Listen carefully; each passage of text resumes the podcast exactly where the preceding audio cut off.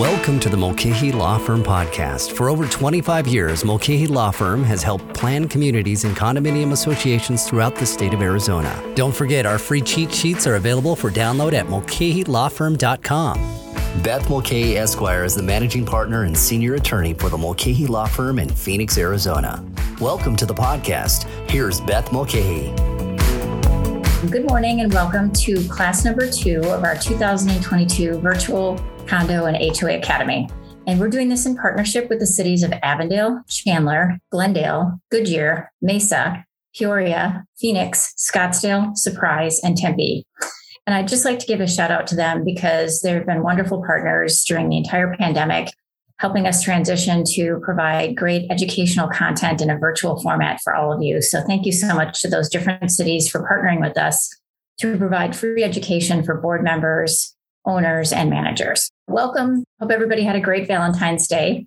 My name is Beth Mulcahy, and I'm the managing partner and senior attorney of the Mulcahy Law Firm in Phoenix, Arizona. I've been representing HOAs and condos for the past 25 years. Can't believe it's been that long. Some days it seemed a lot longer. Our firm currently represents over a thousand planned communities and condominiums throughout the state of Arizona. In addition to my practice representing HOAs and condominiums as their lawyer, I also have served on my board of directors on and off for 14 years. And I also have served as a disgruntled owner in my association when I wasn't happy with how things were going when I wasn't serving on my board. So I hope I bring a, a, unique perspective to you here to these classes today as a lawyer that represents associations, as someone who has served hard time on my board. And then also somebody who, if you're a homeowner who's maybe not happy with how things are running in your association, I hope that I can provide a good perspective for you from that perspective as well. Okay, let's talk about what's on our agenda today. We are going to give you a 411 on board member roles and responsibilities. So, if you're a board member that's listening in here today, this is just a great overview of the responsibilities that you have serving on your HOA or condo board. If you're a manager, maybe you're new to our industry, or maybe you're a seasoned manager, this just is a good little checklist in terms of what are the responsibilities that we need to keep on the radar of board members. And if you're a homeowner, who maybe thinks that your board isn't doing what they're supposed to be doing, or maybe you want to learn more about what responsibilities are for board members, this is a great overview of everything that you need to know about serving on a board and running an association. Okay, so our first poll question is In which city do you reside? And so our poll results are in. We have 2% joining us from Avondale, 5% from Chandler, 0 from Glendale, 7% from Mesa, 7% from Peoria, 13% from Phoenix, 30% from Scottsdale, and 3% from Surprise, and 2% from Tempe. So we have almost every city today represented in our presentation. So that's awesome. Okay, I've got a second question for you. Let us know your current role with your association. And we're going to ask whether you're a board member, a manager, an interested homeowner, or other. Okay, 67% of you are board members, 3% are managers, and 26% are interested owners, and 3% are other. So great. Okay, let's dive right into our presentation for today. First things first, let's talk about the legislature. Our Arizona legislature is in session. They've been in session since January 10th. I like to be a little bit of fortune teller for the future. And so, what I can tell you about this session so far, after monitoring legislation for over 25 years, is this is going to be a big legislative session for HOAs. We've seen more bills introduced regarding HOAs and condominiums than any other year in the past five years. Of course, uh, 2020 and 21 were COVID years, so we didn't have a lot of legislation. But this year is going to be a big year. So it's important that we continue to follow it and I'm going to be talking about the pending bills in the legislature in every class I'm teaching until the legislature closes. And then I, I promise you we'll do our update at the end of the legislative session with the bills that pass and um, are signed by the governor and become law. Okay, so what are we seeing so far in the legislature? We're on week five, we're 33 days into the session. We've had about 1,600 bills that have been introduced, and only one bill has been passed. Last week, we saw a lot of tense committee hearings with both chambers hearing a bunch of controversial bills on elections, education, and healthcare. We haven't really seen a lot of heated debate on HOA and condo bills yet. That usually starts in the next couple of weeks as they move through some of the really hot topic bills in the legislature that we've seen in the past, like education and elections and healthcare. Next week is the last week for bills to be heard in committee in the Chamber of Origin. So bills that don't make it onto a committee agenda will be dead. And actually, I think that might be by the end of this week. We've seen 17 HOA and condo related bills introduced this session, which is just unbelievable. That's, I think, the most bills I've seen introduced in the entire time I've been practicing law. So, without going into all 17 of them, what I did when I was preparing for this seminar today was I divided them up in categories in terms of there are some pretty clear categories that we're seeing on these bills. So, first thing, we're seeing a lot of bills on flags.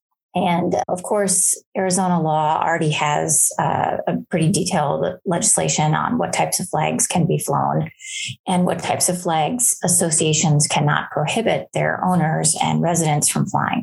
We're seeing an expansion of the flag bills. So we're seeing first responders flags being something that's introduced as something that associations would be required to allow. And we're also seeing some additional openness on flags for the military and uniform service. So we'll keep an eye on those bills for you and we'll be sure to update you at the end of the legislature. We're also seeing a bunch of bills, which we're calling green bills. Those bills are typically bills that are envi- environmentally friendly. We've seen an artificial turf bill, which we've seen previously, but this year I think we have a like, higher probability that it might pass. And basically, what that bill says is that associations cannot prohibit an owner who wants to install artificial turf. We always see solar and water bills.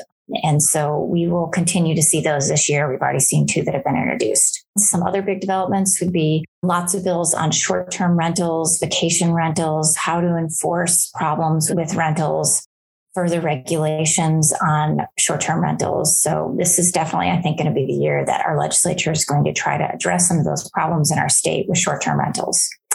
There's an interesting bill on amendments, which would lower the requirement needed to amend your documents. So, we're keeping a really close eye on that. There's bills on political signs and the ability to peacefully assemble on political issues, whether they're state, national, local, or even your HOA issue in the association.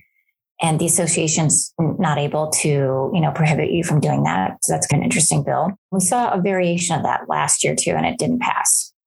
Some kind of an interesting trend that I just want to talk about briefly is that we're starting to see a trend by our legislature. And it, I mean, I've noticed it before, but we've had a little bit of a break from it for a while what the legislature is doing is they introduce a bill that has really bad stuff for HOAs in it, and then also really good stuff in the same bill. So I think what they're trying to do is just like X things out. So they can appease both sides of the aisle, the, the people that want more regulation of associations, and then the people that don't want more regulation. So some things that we've seen in one bill that was like that dual purpose bill that has bad stuff and good stuff is a revamp of all the lien sections for associations' ability to record liens on an owner's property. That there are some good parts. They, they added a, a, section that says that we can charge interest if your documents allow for it, and um, have that interest be included in the lien that we might be able to foreclose in the future. But there are also some bad parts. Like they made the HOA lien subject to the homestead exemption, which would, you know, basically it's right now we're exempt from the homestead exemption, our lien. And if that changed, it would really be a game changer. It would be less likely for associations to foreclose because it just wouldn't make business sense.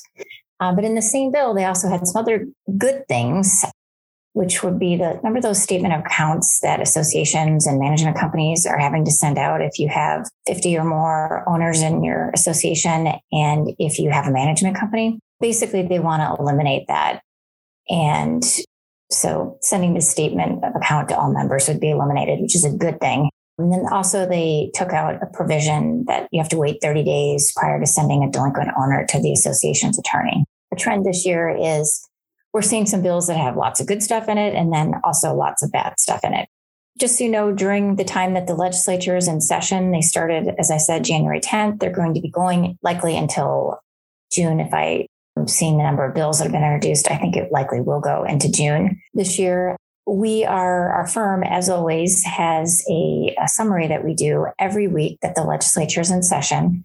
Our firm posts an updated summary of the pending HOA and condo bills in the legislature you can find this weekly updated summary on the homepage of our firm's webpage at mulcahylawfirm.com. Make sure you're checking that out, especially as the legislature starts winding down. Um, and we'll be talking about it for those of you who are joining us on our classes uh, from now until June. Okay, our big topic today is duties and responsibilities of board members. For those of you who are familiar with our law firm, we have a great cheat sheet um, that we have put out called Board Member Roles and Responsibilities. And this is a deep dive for those of you who maybe get off this presentation today and want some additional information. And you can also always find all of our cheat sheets, and we have over 60 of them now on our website at mulcahylawfirm.com. Okay, before we get started, I want to get a little poll going. Do you fully understand and have a high comfort level with all of the duties and responsibilities of serving as a board member? So I think this is a really good question to ask in a the format of this class because a very common thing that I hear from board members is once they're elected, they're concerned because they don't really know what all the laws are, and there's sometimes not a very high comfort level. So we have 67% of you here today that are joining us that are board members. And so I'd like to just hear what, what is your comfort level here today? A high comfort level by 42% of you and not a high comfort level by 42% of you. That never happens we have the exact same number. So that's interesting. And then 16% of you aren't sure. That's good. Half over half of you here today um, want more information and want to feel more comfortable with what you're doing. Um, now, for those of you who may already have a high comfort level, this is just a great overview and a reminder of some of the things that you need to focus on as you're serving on your board. Okay, let's start out talking about the board. When you serve on your board, even though you're a volunteer, you are expected to comply with Arizona and federal laws. You are expected to know Arizona and federal laws. And we're going to be doing a really good overview for you today. So you'll have a good comfort level as we progress through our class today. Another important thing that you need to do is be professional and act in a business like manner when you're serving on the board. And trust me, I get it. I serve on my board. I serve on two boards right now. I'm a master board and a sub association board. And I can tell you that sometimes people come to the meetings and they just don't get it. They don't understand what a difficult job it is to serve on a board. You just have to understand that even if people come and maybe they don't fully understand the role of what you're doing on your board, that maybe you still have to be nice and caring and listen and try to educate them in a professional manner as to what the board's trying to do and why we're making the decisions that we make. Okay, we're going to move on to general responsibilities. And we're going to start out with board members and directors, what they're responsible for. So, first thing first, you have to participate if you are serving on your board, you have to show up to board meetings. It's significantly easier now that the meetings are being um, conducted virtually. Most of our associations are still doing virtual um, board meetings.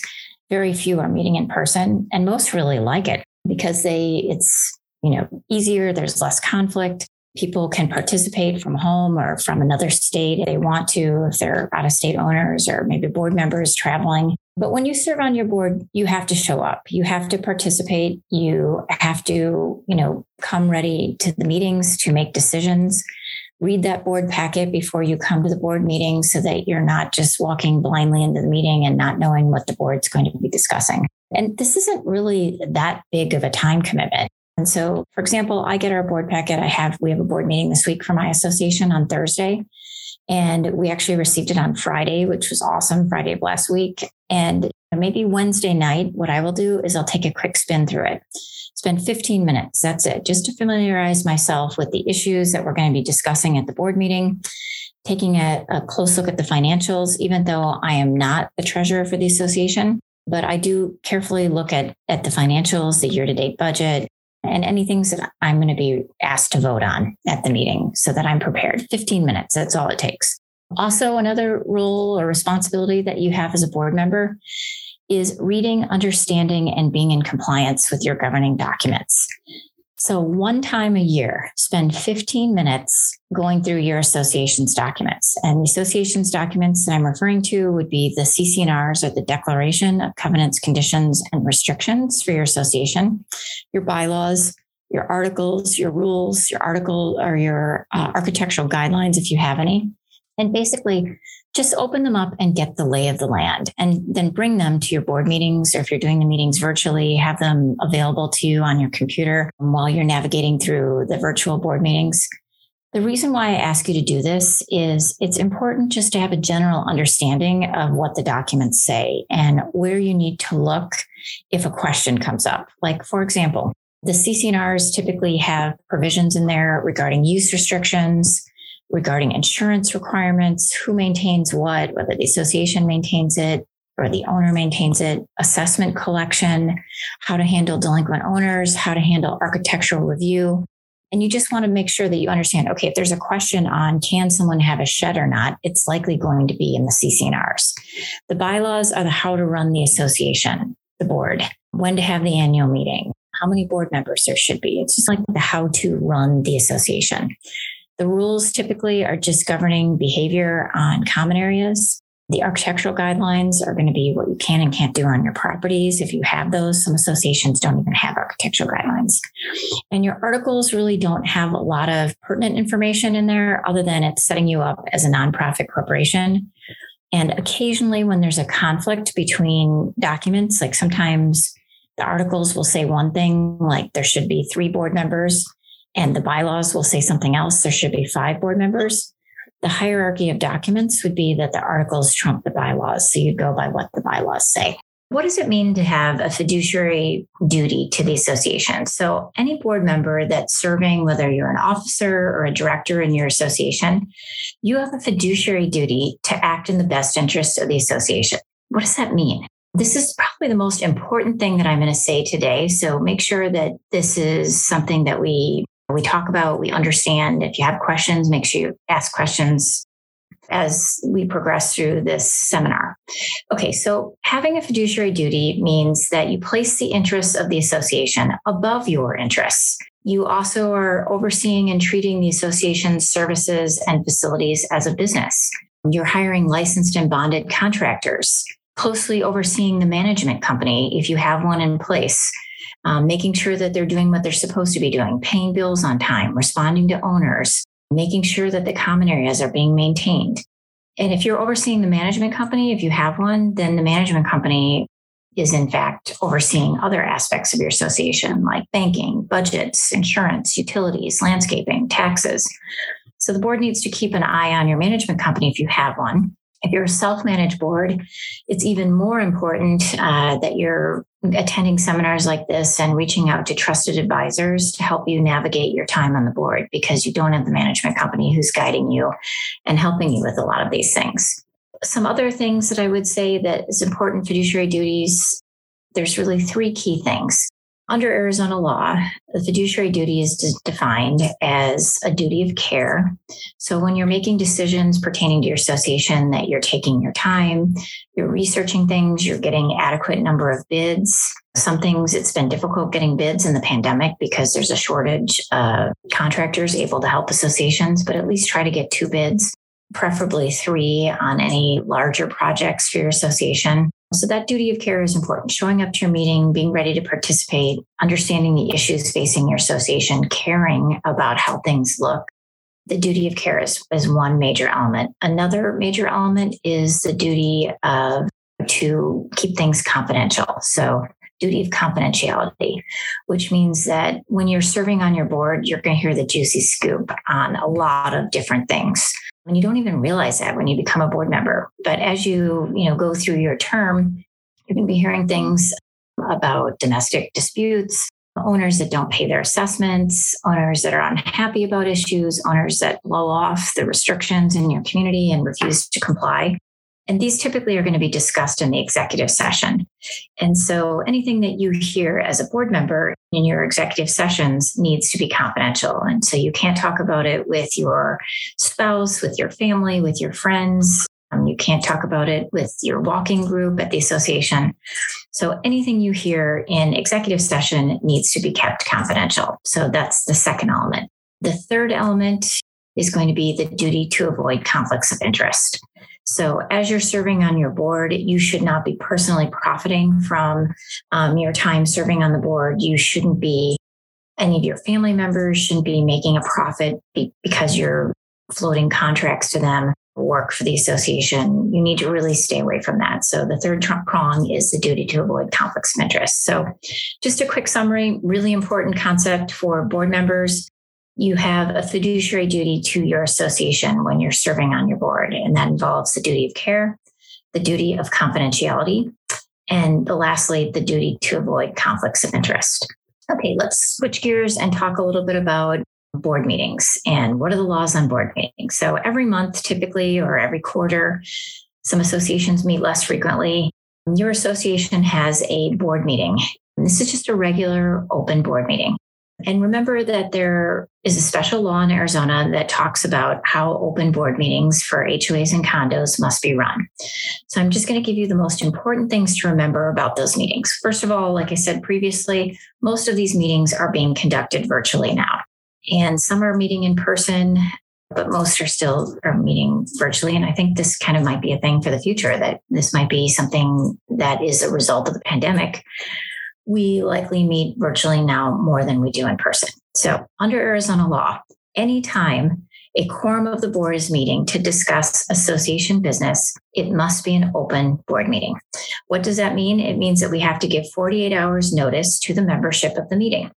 And that can be done under the law by conspicuous posting on the properties. You can put it on bulletin boards or sandwich boards at the entrances of your community or any other reasonable means. And most of our clients now are publicizing board meetings, open board meetings, and executive session meetings, which we're going to talk about in a minute. You're required to notice both of them by putting it on their website or sending out an email or maybe having a, notation on it in your association's newsletter if you have one. So these are the common ways to get that 48 hours notice out to your members. Another important aspect of the open meeting law is don't forget that owners are allowed to attend, listen, and participate at appropriate times during these open board meetings. And so typically, what happens is the board will have a homeowner forum at the beginning of your open board meeting. And each owner will be given a minute or two minutes to um, talk about any issues that may be pressing to them or they want to make the board aware of. And then the board goes into the open meeting, and the homeowners aren't allowed to contribute again until the board takes formal action on something.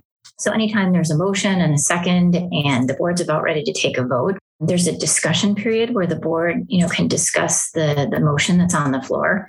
If any owner reaches out to the board during that time and asks to make a statement or a comment, the board can put a time limit on how long they are contributing but they have to allow an owner to contribute. One thing that kind of came up last week that I think is important for me to talk about is if an owner doesn't want to, to attend a meeting, but they want to designate a third party to come to the board meeting, they have the right to do that. They just have to put it in writing and call that person their designated agent. And that person can be a non owner, it could be a renter, it could be a family member, it could be their attorney. And basically, they just put it in writing and say, Johnny Appleseed is my designated agent.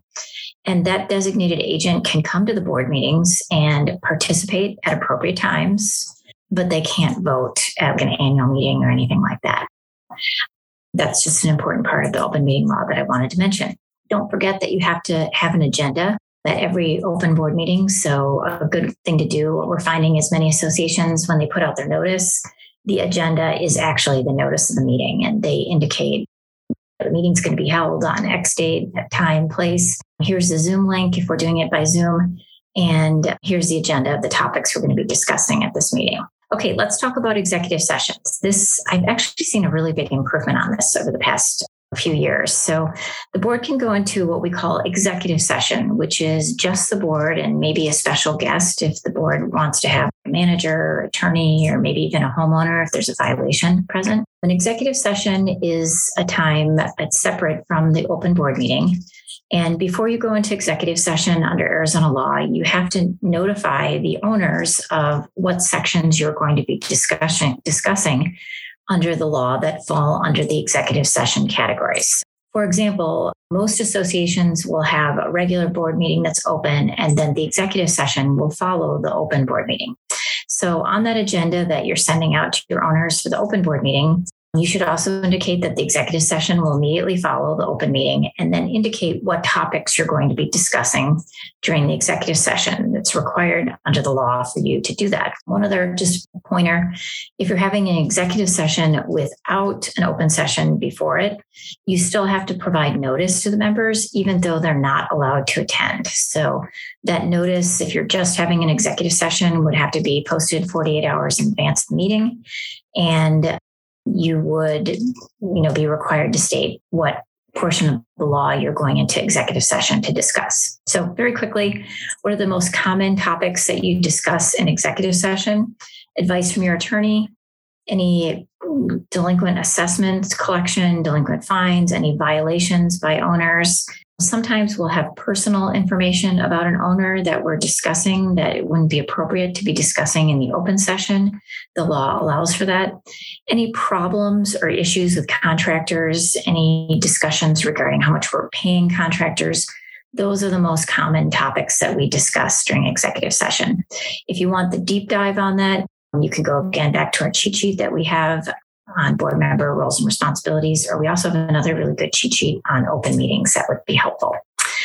Okay, so bottom line when you're serving on your board, you must comply with the Arizona open meeting law. Very briefly, I want to mention um, use of email. Be really careful when you're using email for your association business. It, you can use email as a board to share information. For example, can everybody meet with the contractor at you know nine o'clock in, in the morning on Friday? But making a motion like let's fire the management company or let's hire a tree trimmer to tree, trim the trees and then everybody's discussing it and voting on it that is a violation of the open meeting law. So be very careful on that. There are some exceptions. If there's a true emergency and you can't wait 48 hours to make a decision you can make a decision if it's a true emergency by either having an emergency board meeting and or by making a decision by email just make sure that you keep the paper trail on that. If you have an in-person meeting you'd have to take minutes and read those minutes into the record at the next regular board meeting after the emergency meeting. Or if it's on email you'll want to print out those emails and attach them to discuss and attach them to the next regular board meeting. Okay so really important concept following the arizona open meeting law. What are some other things that you need to be aware of as you're serving on your board making sure that you're following and enforcing the governing documents. So we talked about being aware of what they say.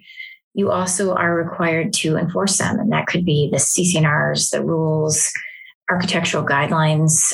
An example of this would be collecting delinquent assessments from owners. Fortunately, the economy has stayed pretty steady in terms of owners paying assessments throughout the pandemic. Now, with the inflation numbers going up, this definitely may change in the future. So making sure that as a board, you're looking at that delinquent list, the delinquency list every month when you're meeting and making sure that you're pursuing the owners that aren't paying their assessments. That's a, an obligation that you have to comply with your documents. And another example would be, let's say your documents don't allow sheds or they don't allow gazebos you your responsibility is to enforce those documents and to not allow those. Now if you don't want those sections in there anymore because you want sheds and you want gazebos the remedy is that you amend your documents to allow for those. Following your governing documents another really important responsibility of serving on your board. Okay let's talk about what do you do when you have an owner that isn't complying with your CC&Rs that seems to be one of the biggest questions we get from board members whether it's an owner not paying assessments or maybe they've made an architectural change to their property without seeking permission or maybe they're it's a rental property and they're having wild parties and it's driving the neighbors nuts. So when you have CC&R violations you have a number of different remedies. Typically they're laid out under Arizona law or in your documents. So probably the easiest remedy that you have is contacting the owner sending a, a violation letter escalating it by fining the owner. You can fine the owner under Arizona law. You don't have to have a fine policy under Arizona law in writing because Arizona the Condominium Act and the, the Planned Communities Act both allow associations to levy reasonable fines after notice and an opportunity to be heard. But some associations like having a, a written fine policy, and that's okay. Many associations do that and they follow those carefully when there are violations. So remember, just to close the loop on this, when you have an owner who is not complying with your documents, there are remedies. You can send violation letters, you can fine the owner, you can escalate it to your attorney to send a violation letter.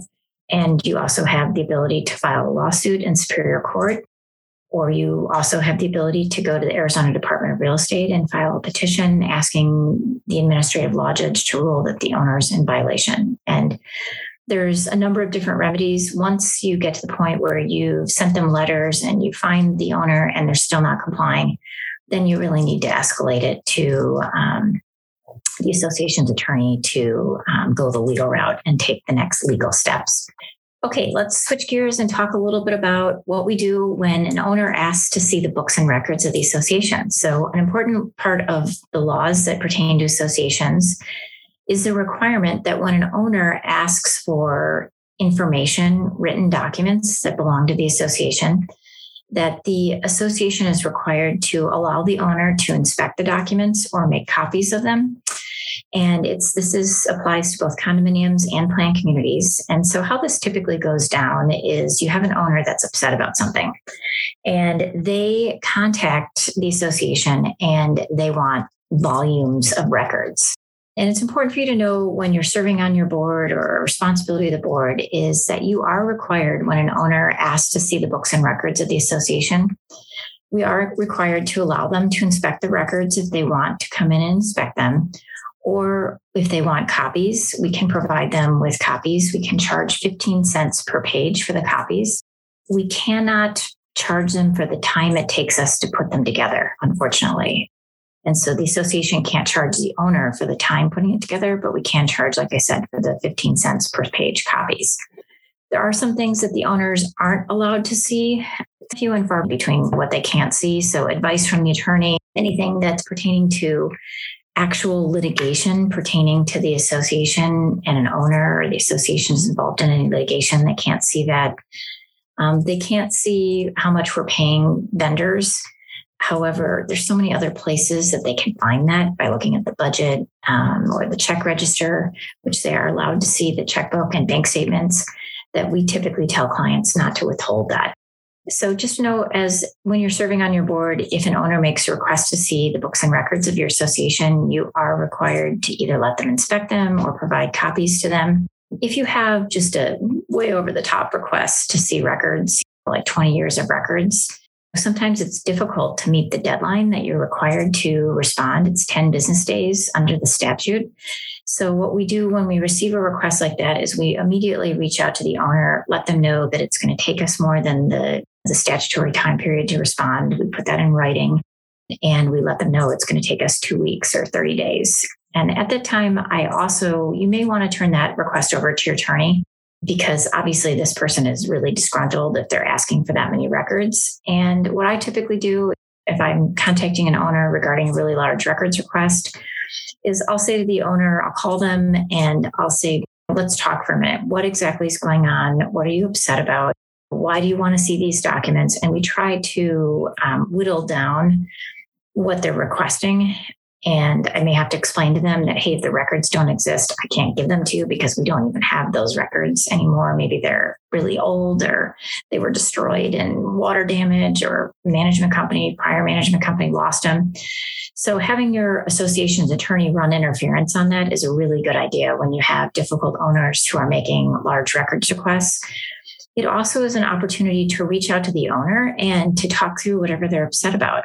And sometimes I've had records requests where people, thousands of documents. And after we talk a little bit, we can narrow it down to five or 10 sheets, which ultimately is going to end up saving your association time and money. And also is an opportunity to open the communication lines with that owner to see what's going on and see if we can try to find a win win on. Okay, another important facet of serving on your board is having good communication with your owners. So, having a newsletter, having a bulletin board with information, a website where owners can go online and, and find out information about your association, posting your minutes of the open board meetings so that if owners can't attend, they can go back and read the minutes or maybe even videos if you're uh, recording your meetings, having a place where owners can go to find out more information on your association. What I can tell you based upon my experience is the associations that communicate the best have the fewest problems. So having that communications element to your owners, letting them know what you're working on, letting them know about big capital projects that may inconvenience them, telling them about the successes that are happening in your association are really important so that people don't feel that they're not in the loop or that the association's hiding things. And you're always going to have disgruntled owners. Just that is just a fact of serving on your board. But when the association is communicating really well to the entire membership, when the disgruntled owner tries to go around the neighborhood creating drama and trouble, if you've already communicated and you're keeping your word and you're getting things done as a community, that disgruntled owner is what they're saying is going to fall on deaf ears. So keep that in mind. The associations that communicate the best have the fewest problems. Okay, another responsibility as you're serving on your board is creating a budget. Typically, the budget for your association is created. Let's say, for example, we're going to be doing a 2023 budget for an association, for your association. You'll typically start working on that in August, September, October. If you have a management company, they typically will help you with the first draft. We have a great cheat sheet on this on creating an association budget. I encourage you to look at that. It's on our webpage if you're interested in that. And now we're in the time of the year where, okay, we've already created our budget for 2022.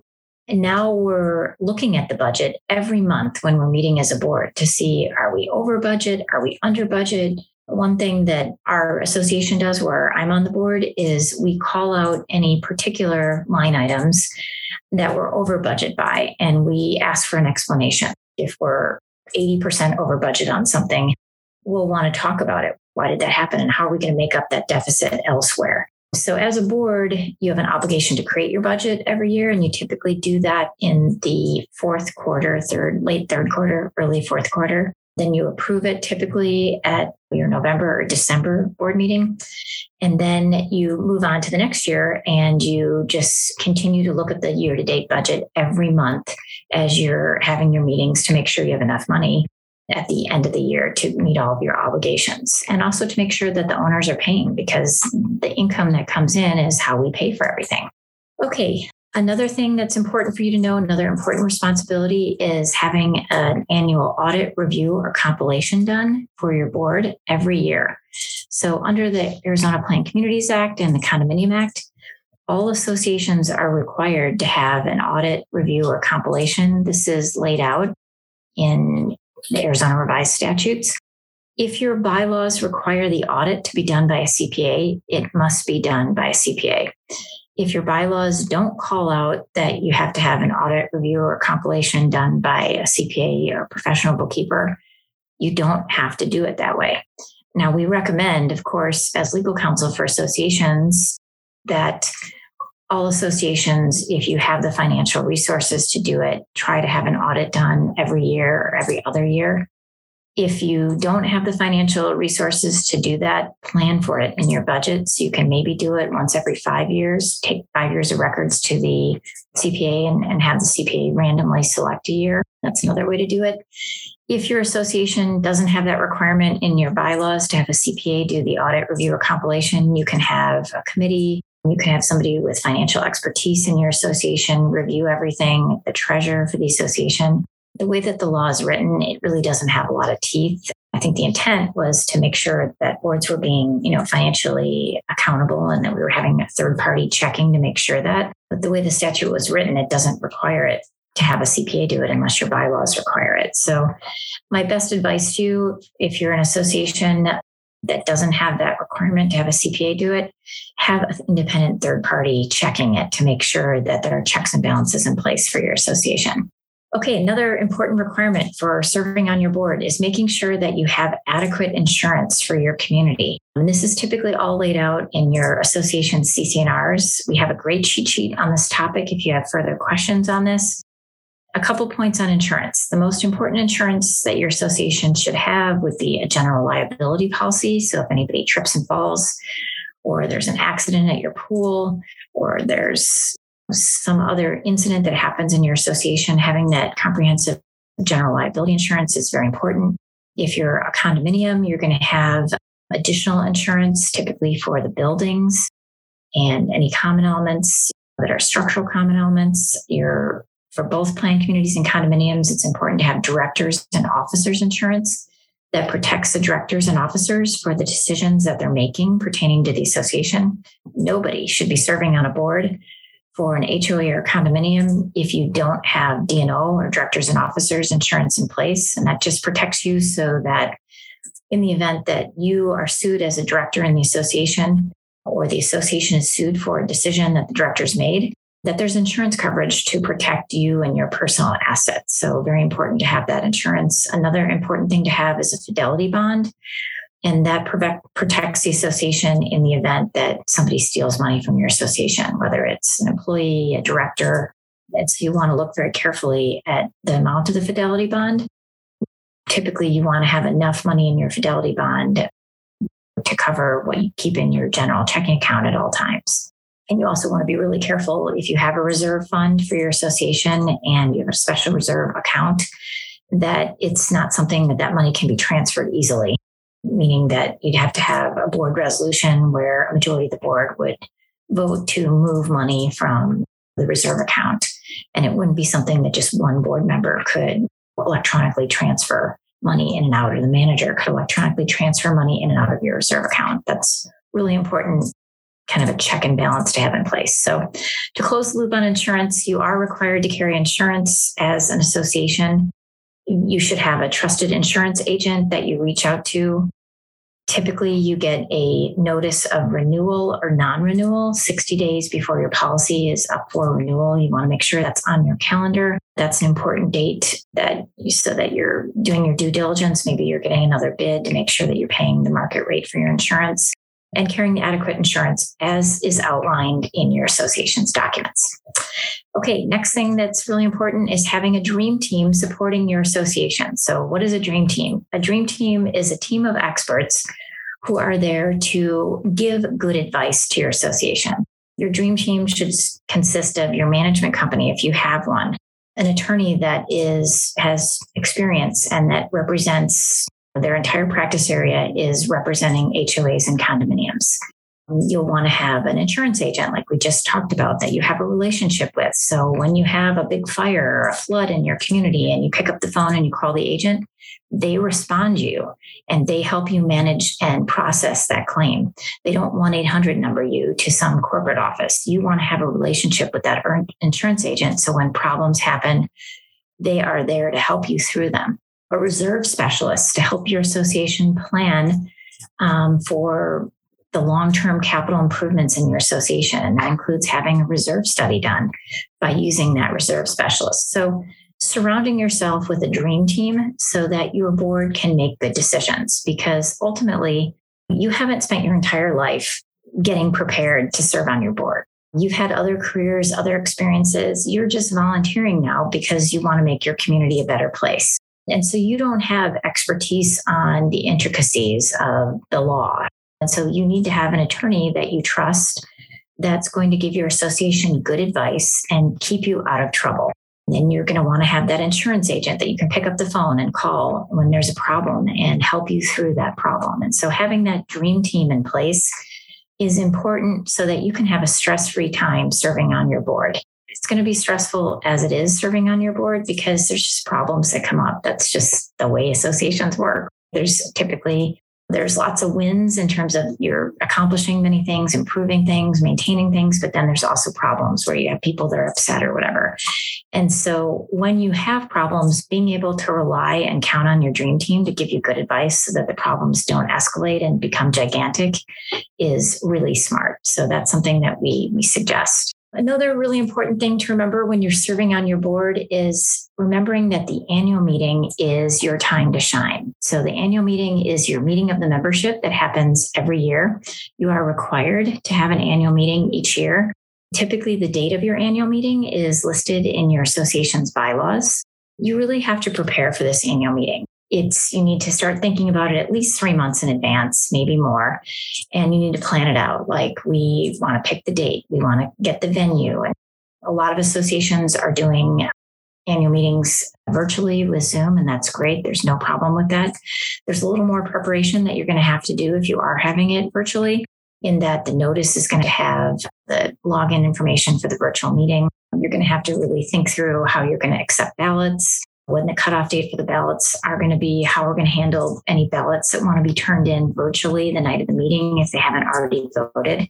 And your attorney can help you with setting up all of this. But the bottom line is, we have a cheat sheet on annual meetings, which is awesome. We just shared it with you. That's a good resource for you.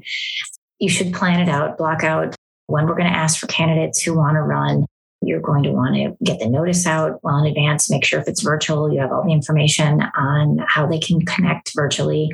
The ballot, you're going to have to have an absentee ballot because owners are required under the law to be able to vote by absentee ballot or in person. So you're going to want to figure out the logistics on when the ballots are going to be returned and anybody who appears virtually, how we're going to get the ballots counted. Typically, we just have the person take a photo of the ballot if they appear virtually and text it or email it to um, the manager or the association's attorney. So there are a lot of different little logistics that you have to have in place for the annual meeting. Remember, at the annual meeting, it's your time to tell the community about your accomplishments, your challenges. It's the general overview of what's going on in your association. It may be the only meeting each year that your owners actually attend. And so you want to give them a 360 view of the finances, capital improvement projects. The board president typically gives a, a, speech about what's happened in your association within that year. The treasurer gives a speech. The management company typically gives a presentation. And then there's a time for owners to ask questions. So you want to have this be a very professional meeting where there's value given to the owners that, that attend. Okay, we have a couple more subjects that we're going to talk about for responsibilities of board members. So another important thing that associations need to know is that you have two like box checker things that you need to do for your association every year. So, number one, you have to file taxes. You have to file state and federal taxes as an association, um, whether you're an HOA or a condominium. And so, you should have your CPA help you with that. Some management companies help you with that. But every year, you do have to file state and federal taxes. If you're an association that's sitting here listening and you haven't done that ever, reach out to a CPA, talk about how you want to handle that going forward. Most CPAs recommend that you just start filing taxes going forward and that you don't go backwards. Typically, the IRS, in my experience, I've seen that associations in the situation, they don't make them go back. They don't even notice that there's been a situation in the past. It's a very small tax and it's not something that the IRS is going to make you go back 10 years on. But then going forward, you're going to have to file it every year. Another box checker is almost all associations, I would say 99% of you are set up as nonprofit corporations. And you have to file an annual report every year with the Arizona Corporation Commission. Now, the Corporation Commission doesn't give you any sort of reminder. So we're sharing with you here the link to the Corporation Commission's website. You can also Google it. You look up your association's name and then you determine whether or not you're in good standing if you don't file your annual report, you go into bad standing with the Corporation Commission. And then after several years, you lose your nonprofit status if you don't file this annual report. So it's really important for associations to make sure that you're filing your annual report every year. It's a very small charge to do it, but it's a must do box checker. If you're an association that has a problem with the Corporation Commission and you need to get back into good standing, make sure that you're reaching out to our firm. We can show you how to do that because it's really important that your association has that nonprofit corporation status. If you don't have it, each owner in the association is individually liable for the debts of the corporation. And that is very serious. So, got to make sure you're maintaining that corporate status every year by filing your annual report. Okay, we have some additional information on our cheat sheets that I'm not going to talk about. But if you're interested in doing more research about what are my specific responsibilities serving on the board, like if I'm the president, vice president, treasurer, or secretary, the cheat sheet that we shared with you on board member roles and responsibilities has a really good detailed outline of that. if you're new to the board, some quick tips. Number one, try to find a mentor on the board who can help you navigate any issues that may be long term issues. If your association has been involved in litigation on a matter for many years, you might want to have a board member or the association's attorney just do a quick 411 on what the lawsuit's about, what the end game is on it, how we're progressing in it, etc. Don't forget to read the association documents each year. Remember, we talked about that earlier in the presentation. Just spend 15 minutes, do a quick run through of the documents so you understand what each document does and where you can find things. Know where you can find Arizona laws. The Arizona legislature webpage has some great information on it.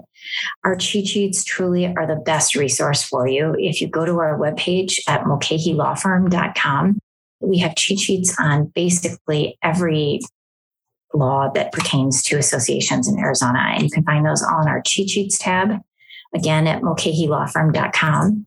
We also have a great federal laws cheat sheet that talks about the federal laws you need to be aware of, which is like the Federal Fair Housing Act, which prohibits associations from discriminating against any owners.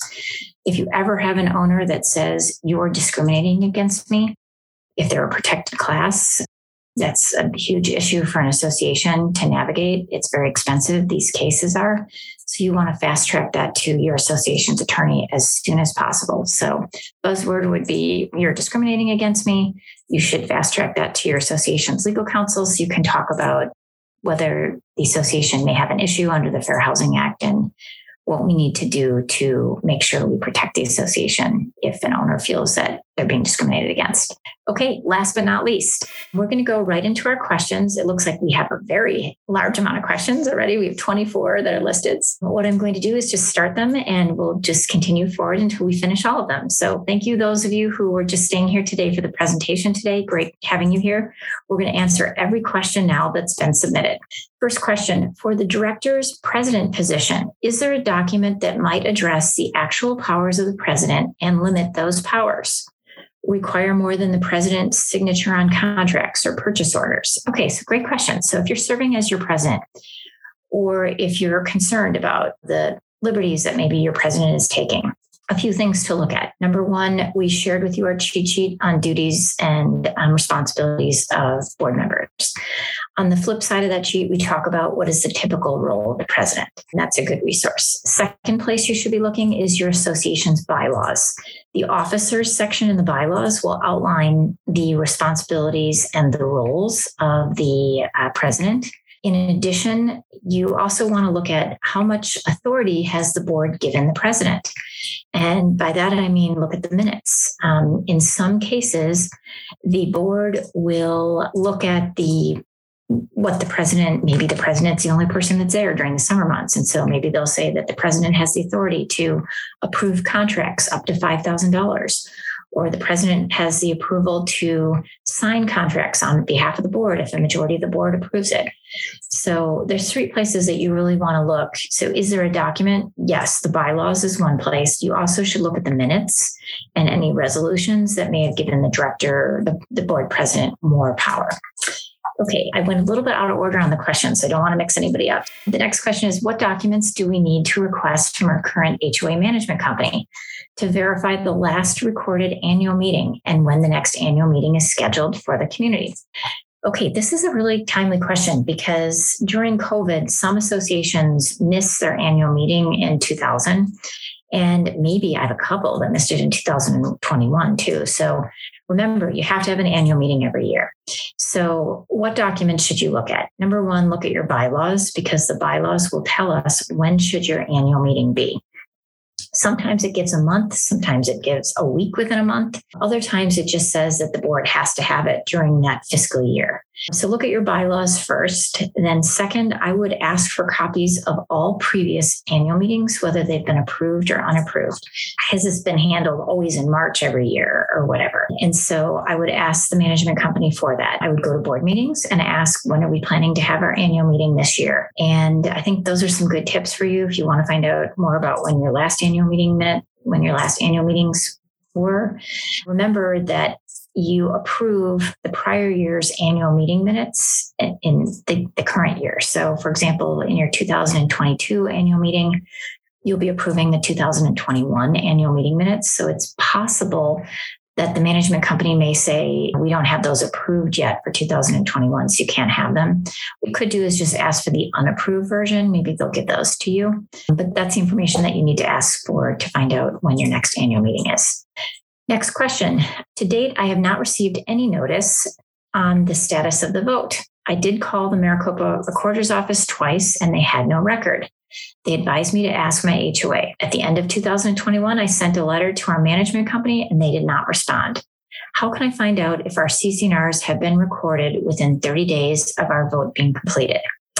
Okay, so great question. So apparently your association has just gone through a CC&R amendment procedure. Once the association receives the requisite vote to, you know, pass the amendment or amendments, the association under the Condo Act and Planned Communities Act has 30 days to record the document. Typically, the document is signed by the president and the secretary and notarized. Their signatures are notarized. If the management company doesn't provide you with a copy of it, you could reach out to the association's attorney who helped the association with it and ask to have a copy of it. You can make a records request through the association's attorney or the management company. You also, if you're familiar with the Maricopa County Recorder's website, you can, you know, Google Maricopa County Recorder, go into their website, do a search based upon the association's name, limit the search to within the past year to see what's been recorded in the past year, and it should pop up. So I hope that's helpful for you to find out if that information has been recorded. Okay, next question. If an HOA's bylaws allow non director HOA members other than the president to be selected as officers, such as for the position of treasurer, is it wise to select a non director as treasurer? And if so, what might the ramifications be? So, great question. Sometimes we'll see in older association uh, bylaws that non owners can serve as an officer for a corporation, specifically an HOA or condo. And so I'm, I'm, guessing that's what you mean by non-director HOA members. Maybe they're members of the HOA. Maybe they're not even members of the association. It doesn't really matter. We analyze it both ways. So you want to check to make sure that do the bylaws allow for this? If they do, it's allowable. It's really not advisable though. Where we've seen this in documents is when the developer is in control, they typically have the developer's team serving as the board and the team may not actually own property. And so they have the bylaws state that you don't have to be a director you know or an owner to serve on your board. It's highly unusual that a non-owner or a non-board member serve as an officer like the treasurer and I don't really advise it. The only time I can see maybe you might want to do that is if somebody is like a CPA and they're willing to serve as a treasurer. But it's kind of not that smart for that person to do that because we we want to make sure that they have coverage under the insurance policy. And really, just best practices would be to have the um, all directors and officers be members of the association and be directors and if you want to get in somebody with specialized expertise, like a CPA, you hire them to give advice to your association. Next question. If I remember correctly, homeowners can ask to see the results of a board election or a ballot measure. If that is correct, it is. You are right on that. If a board member asks about how another homeowner voted, can we tell them or does that break confidentiality? So the question is can owners request to see ballots for a board election or a ballot measure? Maybe you're doing a special assessment or amending your CC&R or something like that. Yes, owners are can see that for sure. There are some requirements, like the records only have to be kept for a year by the association. So you should make that request within a year. And that's a record, a book and record of the association. So owners should be allowed to review that and see that, see how people voted if they so choose. The only exception to that would be is if it's a secret ballot where the ballots aren't going to have any indicator as to how a person voted. There would be no way for them to tell um, how somebody voted. We wouldn't be able to track that and tell them if it, a secret ballot was used in an election or on a, a ballot measure. Next question is We have an HOA website that is hosted by a paid service that requires checking a lengthy, lengthy terms of use before posting content to a hosted web page. For example, a suggestion box webpage that is only accessible by the registered HOA members to sign in with a username and password and then post content to it. Is this sufficient to protect the person that created the suggestion box webpage from liability for suggestions posted by other owners? Okay, so you have a website, paid service requires lengthy terms of use, checking lengthy terms of use. Okay, so the homeowners have to check this box saying that they agree to the terms of use before they host content for a web page. I don't have a problem with that. I'd have to see what the terms of use say, but I'm guessing that they're reasonable, but I'd have to see the terms of use before I would give a blanket, yes, it's okay for them to sign it. Again, it's a service that you're providing. And as long as the terms of use are reasonable, I have no issue with you having the HOA website require that the owners check this box after they've read it and agree to the terms, as long as those terms are reasonable and consistent, you know, with what other websites would have in terms of what owners can and can't do there. Next question. We're on question seven. We are a self managed association, so we are responsible for paying our own bills. Is it legal or advisable to use the bill pay function on our account? This is the way many people pay personal bills. We were wondering if this is an option for us. So, great question. We have a cheat sheet we're just sharing with you right now the basics for self managed associations, which has some great info for you on um, this topic and other topics. But the bottom line is, I'm okay, totally okay with using the bill pay function. Many associations are using that now, just like we use it in our personal life. But whoever is the treasurer needs to be reviewing those bills, even if they're automatically being paid. And so either they're clicking a box to pay it electronically, or they are reviewing it after it's automatically processed to make sure that the bill is reasonable. There's no outlier results like the water bill didn't triple in one month. Because typically that means that there's a water leak somewhere. So you can't just put it on autopilot and never look at it again. the treasurer would definitely have a responsibility to look at that. Okay, uh, next question. We are in the process of our annual election. Could you comment on Arizona Statute 331250? Our property manager has been separating the owner identification from the actual votes on the ballot before counting. Is that legal? Seems contrary to what the statute above says. Our local bylaws do not allow for secret ballots. Um, so I have to click on that actual link to, let's see if I can do that real quickly. So I'm not sure specifically which section you're referring to, but this, this section 331250 pertains to what absentee ballot language must contain. From my perspective, it is odd that the property manager is separating the owner identification from the votes on the ballot before counting.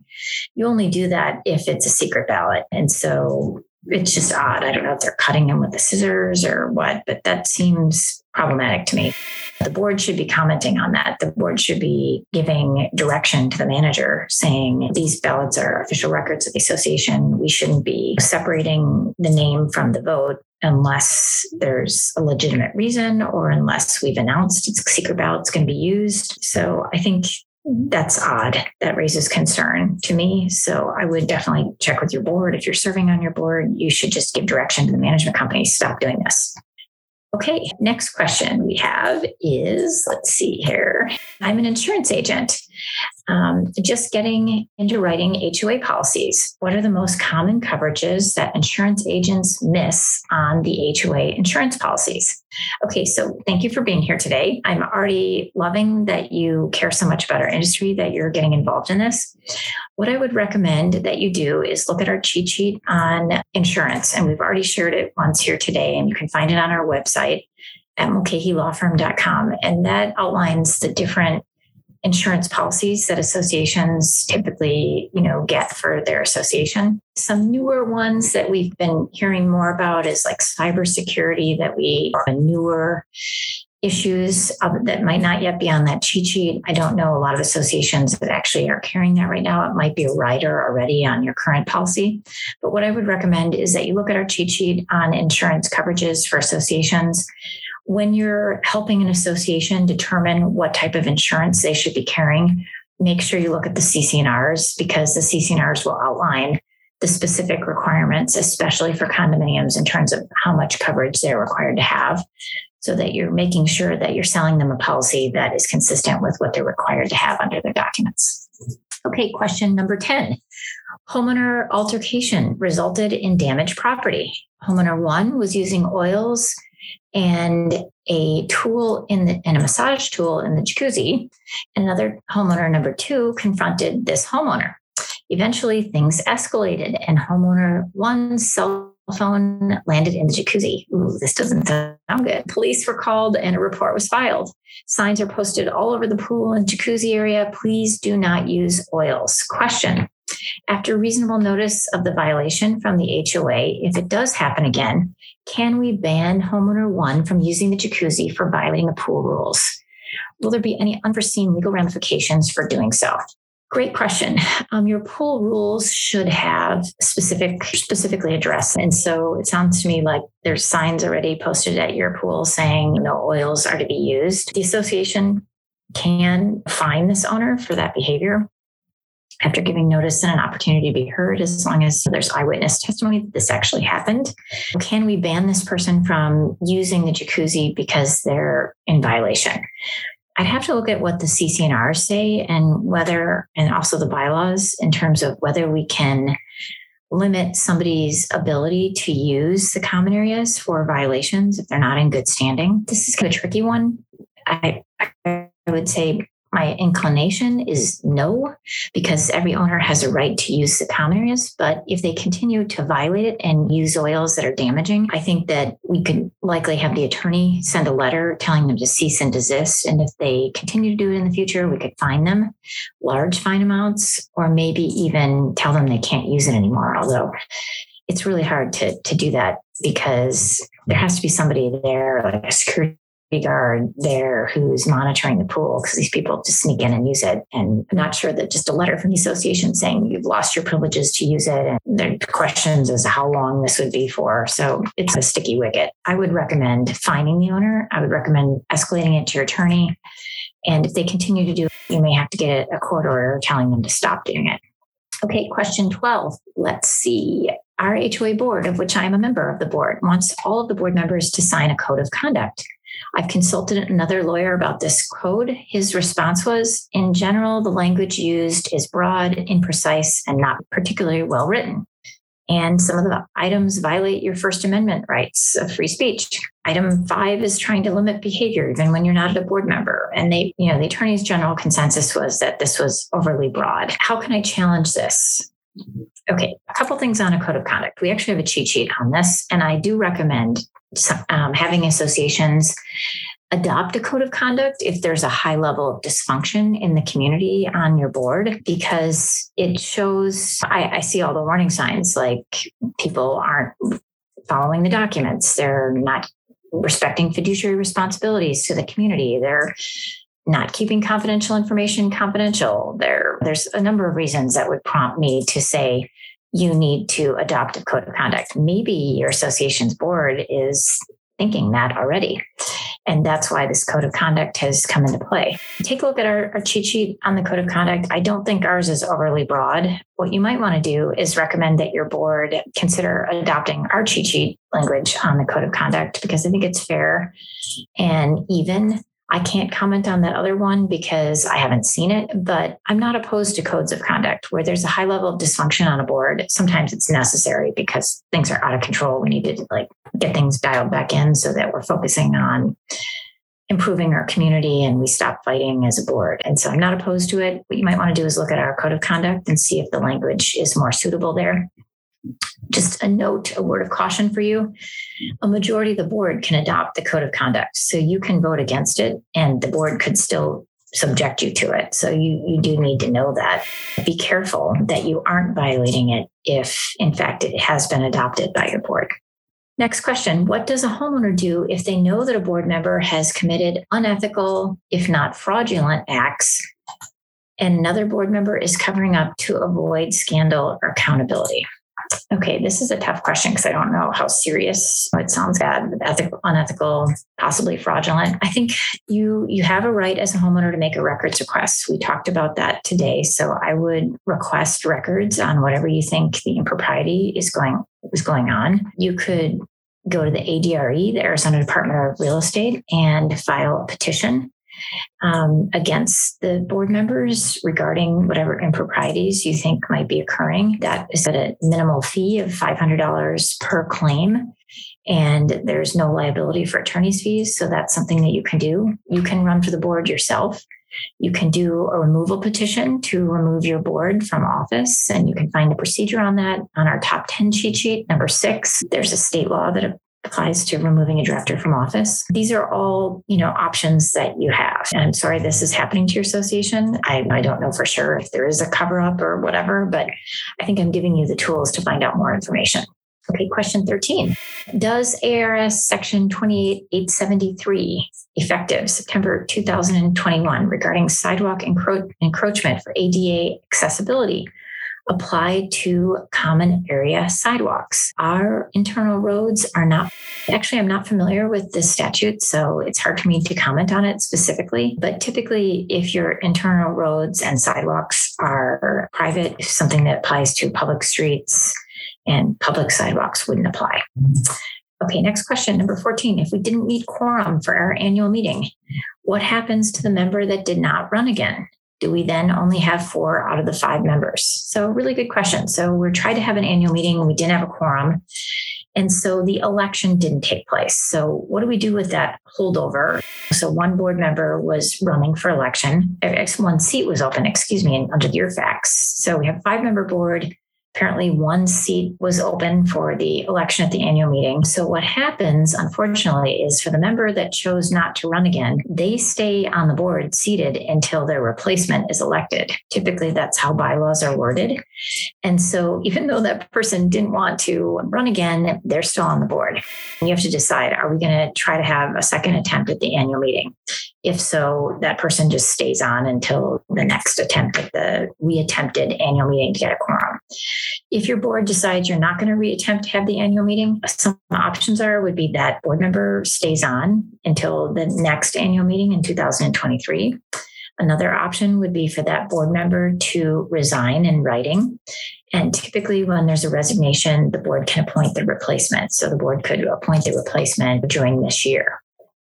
And then you'll want to check to see how long that replacement's term is. Typically, it says that they're only appointed until the next annual meeting. And then there's an election for that spot, but it really does depend on what your bylaws say. Question 14, if we don't meet quorum, let's see, I already got that one. Okay, question 15, monsoons continue to damage the retaining walls of the wash that borders four homes. This has resulted in spot treatment in the past, but seems now to be drastically worsening, requiring a better solution. The engineer cost is approximately $10,000, not to mention construction. Will we require member approval before spending this money? Thank you. Okay, so we've got retaining walls on the wash that borders only four homes. So I have to know more about how these walls are treated. Are they, you know, walls that we have mutual, say the owner and the association has maintenance responsibilities. And I don't know if the damage is due to a lack of maintenance by the association per se on this green belt or whatever wash that is adjacent to these homes. So there's kind of some factors here that I don't know the answer on. I'm leaning to say though that because there's a drainage issue there, and it's coming from the wash and likely the association has responsibility for the wash that this is going to be an association expense. And you, are going to need to fix that drainage problem so that even if you rebuild the wall it doesn't continue to happen in the future. Do we need member approval before we spend 10000 on this? It, it just depends. You probably need to have your attorney weigh in as to whether this is an association expense number one. I would also look to see if there's a expenditure cap in your bylaws or your articles, maybe even your CC&Rs, that any expense over X amount of dollars requires a vote of the membership. If it doesn't, then the board likely has the authority to do this. But again, check in with your attorney because you want to make sure that this isn't an expense that should be charged to a third party if the wash is owned by a third party, or maybe if the owners did something that contributed to the damage to the wall and they may have some responsibility to pay for this as well. Okay, question 16. How dangerous is it to not be in compliance with the Fair Housing Statement of Compliance, certifying a person living in a home is 55 plus? Arizona law states that the HOA must survey homeowners every two years. Okay, so this is a sticky wicket. So if you're a 55 and over community, yes, you really should be doing a survey at least every two years to make sure that at least one occupant of every lot or unit is age 55 or over. I don't, every CC&Rs are different, so you may only need to have 80%. It may be higher. I don't know what your CC&Rs say. Uh, state and federal law does require for you to keep your 55 and over status. It does require you to have at least 80% of the lots or units to have one owner or occupant, excuse me, that is 55 or over. Some associations, instead of doing a survey or a census every two years, what they're doing is they're updating the records annually. Anytime a new owner moves in, they're asking for proof of verification and they feel that might be enough. It's probably not because people pass away, people move, there's new rentals coming in and out. So we really do recommend that you comply with the law and do that survey at least once every two years. Okay, next question. Is there any recourse for the board when the management company gets a bid and pays for services that were not requested by the board? Really the board should be talking with the manager and the management company and say, we didn't authorize this. This is not an expense that we authorize you to pay. Look at your management contract. Maybe you have some recourse against the management company for doing this. I mean, I guess the question is why did the management company do this? Were they doing it because the board should be doing it and you just weren't doing it? Let's say, I don't know, maybe there's a piece of equipment in your top lot and there's a sharp edge on it and it's just a safety thing. The management company just checked a box and got it done for you quickly because it was a health and safety issue. I'm less worried about that, I think that's fine that the management company did that. But maybe it's a bigger expenditure, like they authorized the tree trimming $25,000 and the board didn't authorize that. So I need to know more about how much it was, why the management company did it, what the motivations were, what the bid was for. Did they get you know, three bids? Is it a reasonable cost that was paid? You know, why wasn't the board consulted? And I would look at all the facts and then make a decision as to okay, is this something that we're going to have to pursue the management company for? Is this something that's going to destroy our relationship where we're going to terminate the management company? Or is this something where we're just going to better communicate with the management company that we didn't like how this went down, but we understand why they did it? Okay, next question, number 18. Can you repeat what you said about the articles trump the bylaws? But then you said to follow the bylaws. Okay, yes, I will. So I will, under Arizona law, there's a hierarchy of doc- documents. And the hierarchy is that the CC&Rs are at the top, the articles are second, the bylaws are third, and the rules or architectural guidelines are going to be fourth. So sometimes in that hierarchy, the documents conflict. So, for example, let's say that the articles say that there should only be a three member board, and the bylaws say that there should be a seven member board. You go back to the hierarchy that we talked about, and the articles trump the bylaws. So, you would follow what the articles say. So, I'm not sure why I didn't, I don't believe that I said you follow the bylaws. You always follow whoever's higher in the hierarchy. So, again, the hierarchy is CC&Rs, articles, bylaws, rules, architectural guidelines are on the same level. So if there is a discrepancy in the documents, you go by who's higher in the hierarchy. Question number 19, and it looks like we have a total of 26 questions. So we're moving right along. Can you address who can speak, make motions, and vote in an annual meeting of the members? It was my understanding that all attending could vote on minutes, request amendments and corrections, but some board members believe even at the annual meeting, only board members vote with the exception of the election of officers. So, really good question. So, at an annual meeting, typically owners should be allowed to have a comment period. This is the owners meeting. Association boards should give owners an opportunity to comment. Typically, we do that while the ballots are being counted so that we're efficient with our time. So they open up the homeowner forum after the election closes and the inspectors of election are counting the ballots, maybe with the attorney. And then we let the homeowners have their comment period. So homeowners can talk during the annual meeting during that homeowner comment period. Homeowners, um, typically the board runs the annual meeting, just so you know. So the president opens it, establishes a quorum. The first item on the agenda is typically approval of last year's annual meeting minutes. You need a motion from the audience, a second from the audience. There could be discussion, and anyone in the audience or the board could make a comment, and then the audience approves or disapproves last year's meeting minutes. Obviously, the attendees, whether they're in person or by absentee ballot, they can vote on the approval of the minutes, they vote on the election of the directors, and you have an opportunity to say things in the comment period. Some boards allow for questions to be asked as like the president gives a report or the treasurer or the manager's report. It's really up to the board that they structure how that meeting is run. Okay, we shared with you again a cheat sheet on open meeting, and uh, excuse me, on the the annual meetings previously in this presentation. So I hope that you you know use that to help you you know as you navigate the um, annual meeting. Okay, next question. How does the open meeting rule pertain to board discussion by email, then voting by email, or to special meetings versus regular board meetings? Okay, so the open meeting law requires that anytime the board, anytime a quorum of the board is meeting to discuss association business, it must be an open board meeting. Okay, so if you're having a special meeting of the board or a regular meeting of the board, you still have to give 48 hours notice to the membership of the special meeting of the board or the regular board meeting, and owners should be allowed to attend, participate, or listen.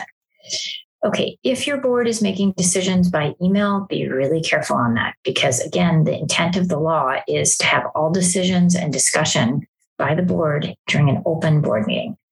Again, really the only time you can use email, and we talked about this earlier in the presentation, is to share information but not discuss it. Like, here are three bids for the tree trimming. We will discuss this at the meeting next week. Here is the board packet. We will discuss this at the board meeting. Can everybody meet the first Thursday of the month? To do a walkthrough of the property and then having people respond on that's okay that are board members. But let's fire the management company. Let's talk about how the landscaper isn't doing a good job. All that should not be done by email. That needs to be done in the open board meeting. One suggestion would be is if you are have an emergency situation where the board has no alternative but to make a decision quickly, you can't wait 48 hours. They can either meet in person or they can make the decision by email. And remember the paper trail on that. You need to have minutes or you need to share the emails at the next regularly scheduled open board meeting as to why there was an emergency and what was decided. Okay, next question, which is question 21. What options does the board have when another board member does not fulfill their fiduciary duties as a board member and continually violates the governing documents? So, we have a really good blog on this topic. It's called Dysfunction Among Board Members that we're sharing with you. Our website has a lot of great information on this too. An option would be number one, you can remove that board member from office. So there's a procedure under Arizona law to remove directors from office. And you can look at our cheat sheet. It's our top 10 cheat sheet. It's number six on the top 10 cheat sheet. There's a whole procedure you have to follow. So you can remove the director from office. You can have all the board adopt a code of conduct so that the board member is not living up to their fiduciary responsibilities.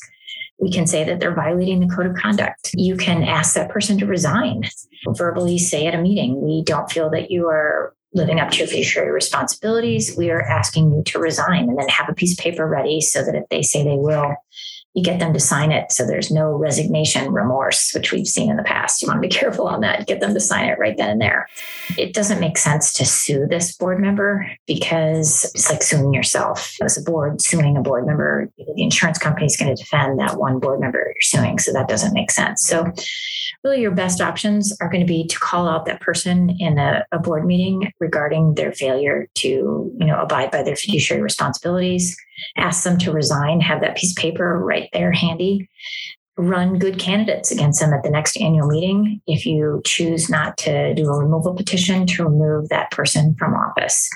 And you know, it's okay to document this in the meeting, ask this person to be better, do better going forward. You don't want to set the board up to be, you know, sued but hopefully a majority of the board is making good decisions. So it's just this one person that's not carrying their weight.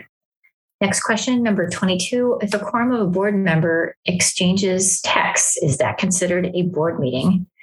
And must it be shared with all in the HOA? Ooh, good question. So, yes, this would be just like an email. The board should not be discussing association business. A quorum of the board should not be discussing association business via text. Now, one thing, I, a caveat I want to say is for email and text, if it's less than a quorum discussing association business, that is okay under the law. That's a loophole. If it's a quorum doing this, it's not okay. And it needs to be done in the open board meeting. Now, again, we've got that emergency exception, which we've talked about now two or three times in this session. Okay, next question. If our CC&Rs don't discuss fines for a violation of CC&Rs and provide a fine schedule, can our board impose fines under Arizona law? So, great question. Yes, you can. The Condominium Act and the Planned Communities Act allow for associations to boards to levy fines against an owner for a violation of the CC&R's bylaws and rules of your association. The fine just has to be reasonable and you have to give the owner notice and an opportunity to be heard. So you do not have to have a fine schedule. Now there was some confusion on this a couple years ago because there was a case that was decided that he said that you associations needed to have a written fine policy. That case was later depublished. Is it a good idea? Possibly. Some associations really like it because it outlines what the remedies are. If we have a violation, we're notifying everybody this is what the consequences are. And maybe that's a deterrent for people to behave badly if they see that on the fine policy. Also, it, it doesn't give a lot of discretion because to the board, it just says first offense, second offense, third offense. There's pros and cons for the fine policy either way. But the bottom line is you are not required under Arizona law. It does not say that in the statute that you have to have a fine policy. And the case that said that in Arizona was depublished, which means that it's no longer no valid law. Okay, next question, number 24. Our president and HOA manager said annual annual meeting is only going to be an announcement of board members only. Can they do that? It's scheduled for 30 minutes only. This seems like a level of dysfunction in your community. So that's really not how the annual meeting should be run. Okay, A, you have to approve last month's, last year's annual meeting minutes. B, this should be the time to give a report about what's been going on in your association. And C, obviously, the main purpose of the annual meeting is to elect directors, no question. The annual meeting is, like I said previously, it's a time for the board to shine. It's a time for the board to update the members as to what's been going on, whether it's good things, bad things, challenges, whatever. And you really owe it to your members to do that. So, you know, can I say that's against the law? No. I mean, I like to see your bylaws because sometimes the bylaws have an agenda that you have to follow for your annual meeting. And if that's the case, your association should be following that. But it just shows to me that there is something going on there that it's there's a problem on that board. I don't understand why they would just do that for the annual meeting. There's something there's a level of dysfunction there that concerns me. Okay last three questions. When we update our CC&Rs will all of the amendments be in the new CC&Rs yes depends on how you structure it. Sometimes we do an amendment where we just call it like the first amendment to the CC&Rs and we just list what the amendments are, what they what the changes are to the few sections that have been changed, and then there's two separate documents. There's the original CC&Rs then the first amended CC&Rs, you need to look at both documents to see what the changes are. Other times, we when we pass the amendments, we pass them as amended and restated CC&Rs, and that means that everything is included in one document. So it just really depends on how um, you structure the amendment. Last two questions Are many associations using DocuSign or similar methods to deliver ballots for signature? So, great question. I would say that a very small minority, like maybe 5% of our clients, are using electronic voting with an electronic voting company like A2A Vote Now is one that comes to mind. So, very few associations have converted to totally electronic voting using a company to manage the voting. But a lot of associations are using different means to accept ballots, like they're accepting ballots by fax, they're accepting ballots by email, they're accepting ballots in ways that are different from maybe the way we did 10 years ago. So, using DocuSign for ballots for signature Like I said, very few are doing that, but it is definitely the wave of the future. And the associations that have converted absolutely love it. And some barriers to converting on it are that some owners have technological difficulties and maybe they don't even have a computer. So requiring them to electronically in this manner would be a hardship to them. The way around that is that you give owners who want a ballot an opportunity to have one mailed to them, and you just put that right in the notice. Okay, next question. Can members of an association make motions at an annual meeting other than approve minutes and vote for the board? Or do they have to come in advance in the form of a resolution? Okay, so great question. So your annual meeting, we've already gone over what the different topics are that can are typically discussed, but can members make motions? No, they really can't. Other than approving last year's meeting minutes and seconding it, members can make comments about how they feel things are being run or whatever. But, like, for example, a member couldn't just stand up and say, I make a motion to amend section 3.1 of the bylaws to say this. That's not an appropriate motion for an annual meeting. So, to answer your question, I'm sorry if I didn't fully answer that when you asked the first part of this, but there are limitations as to what owners can do at the annual meeting, and that would definitely be one of them. Okay, so we finished out today. We had an hour of teaching with our virtual seminar. We answered 44 minutes of questions, 27 different questions. So thank you so much for all of you for being here today for class number two of our 2022 virtual HOA Condo Academy. We're going to be meeting every month in 2022 with the virtual HOA Academy, and it's always going to be the same time. So it's the third Tuesday of the month um, at, at the same time. And we will be continuing on with cutting edge topics throughout the rest of 2022. I'd like to just take this time again to thank the neighborhood services departments from the cities of Avondale, Chandler, Glendale, Goodyear, Mesa, Peoria, Phoenix, Scottsdale, Surprise, and Tempe for their teamwork and continued partnership with our firm, the Mulcahy Law Firm, for putting together these amazing virtual classes. We have been able to provide free education to over 50,000 uh, people uh, 50,000 views we've had of these classes to date. And you can tell by the attendance today, we had a record number of people here today, probably the highest attendance I think we've had since the pandemic was in really full swing.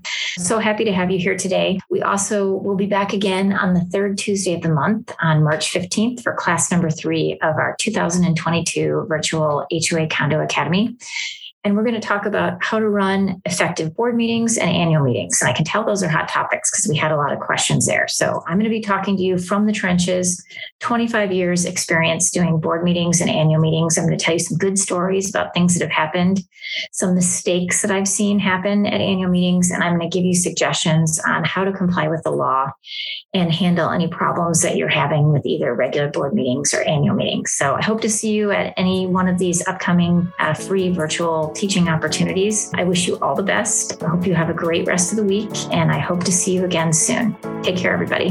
Bye. For more information on future classes, seminars, and more podcasts, please visit our website at mulcahylawfirm.com. The of our Zoom, Facebook Live, First Friday free call in, videos, and podcast is to provide a forum for board members and community managers to receive answers to HOA and condo legal questions. Please note, the content in these sessions are general in nature and is not intended to and should not be relied upon or construed as legal opinion or legal advice regarding any specific issue or factual circumstance. You should directly consult with an attorney for advice regarding your individual situation. Please go to iTunes or your favorite podcasting platform and leave us a rating and a review. Thank you for listening.